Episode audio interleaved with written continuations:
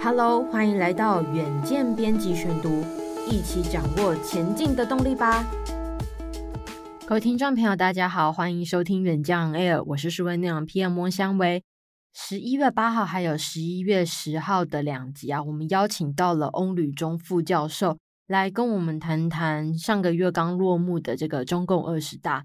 那主要是帮我们分析说，哎，二十大的时候团派，我们预期说，哎，可能会有几位团派上任，结果没有，团派全灭哦，全部都是习家军在掌权。那习近平的野心是不是没有止境？还有台湾之后会怎么样？是否会更危险呢？那为了要延续这两集的节目的单元哦，今天要帮大家选读的文章是二十大之后的独裁者陷阱。习近平任内将攻台吗？那如果听众朋友你跟我一样有这样子的一个担忧跟疑虑啊，那就一定要来听今天的选读文章喽！欢迎收听。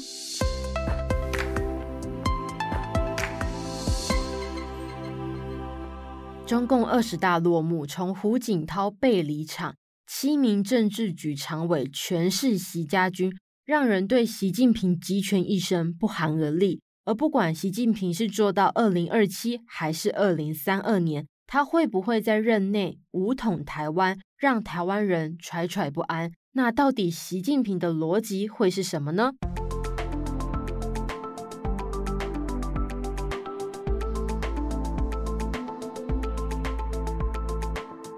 不可讳言，习近平他这次的举动打破了过去几十年建立的规矩。让中共从开放走向更集权的路，加上美国呢又频繁示警，中共即将武力犯台，台湾民众必须做好心理准备。那二十大落幕后，国内多个学术智库随即展开多场研讨会。台大政治系名誉教授明居正在国策院座谈会中就指出了，从理性看来，中共要很快动手武统台湾不太可能，但是。只有一个可能，那就是误判。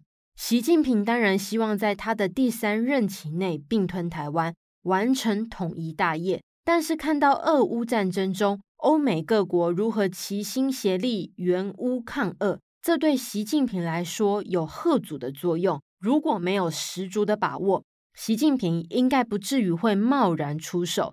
但是令人担忧的是，习近平在二十大中大获全胜。七名常委都是习近平的人马，很可能让整个党内缺乏纠错机制，容易让习近平陷入独裁者陷阱。从近年习近平强行将国安法套在香港身上，让香港不再是一只生金蛋的金鹅，或者是恐吓台湾引起国际反弹等等事件，未来习近平大概都会持续这样的强硬方针，这也是增加误判的风险。国防大学中共军事事务研究所教授马正坤则从军事角度分析，他认为习近平目前并没有主动对台实施武统的意图。他强调，从习近平的二十大报告以及先前的《告台湾同胞书》四十周年等讲稿，可以发现习近平的口径相当一致，基本上仍强调和统，但不放弃军事手段。也因为习近平多次做出类似的声明，马正坤就指出了：若中共决定要武力犯台，绝不可能采取偷袭的手段。这是因为中共对台要从合统转为武统，是重大的政策转变。习近平必须明确做出宣示，因为这不仅涉及到解放军，还牵涉到庞大的党政军体系，包括全国性的政治性动员。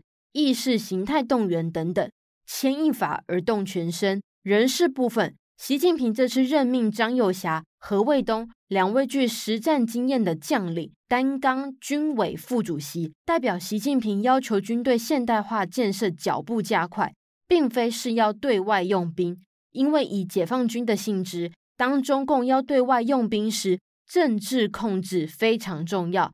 那两位军委副主席。其中一位必须是政治干部出身，来严密控制军队内部的政治思想。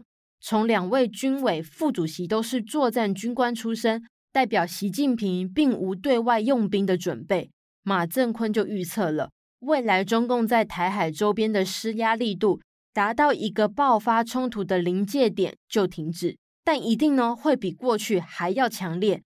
共军机舰会更频繁侵扰台湾周遭海空域，甚至国军外离岛船舰运补任务也可能遭受到干扰。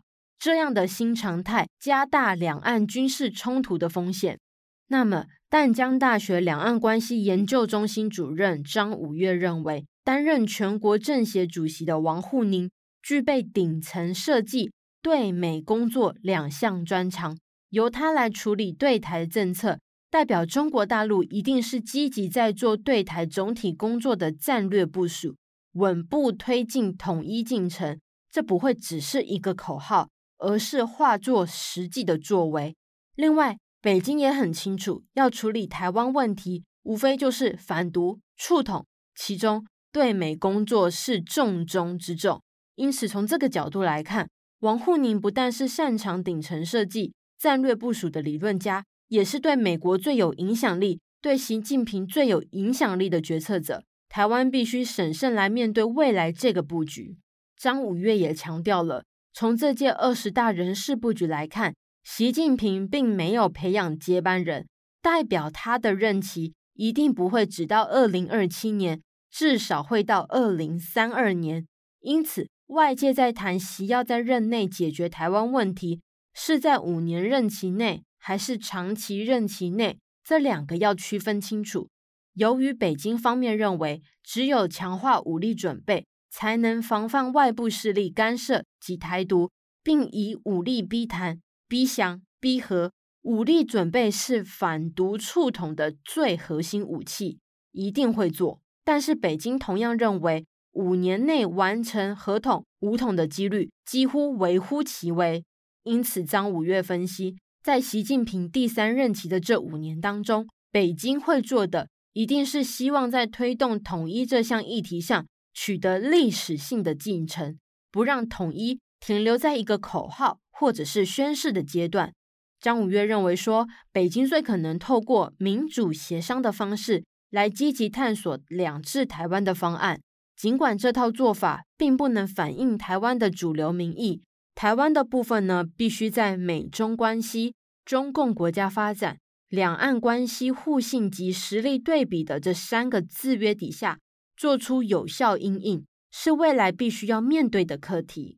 以上就是今天的编辑选读。如果你喜欢远见 Air，欢迎赞助或是留言给我们。如果想了解更多细节，欢迎参考资讯栏的连接。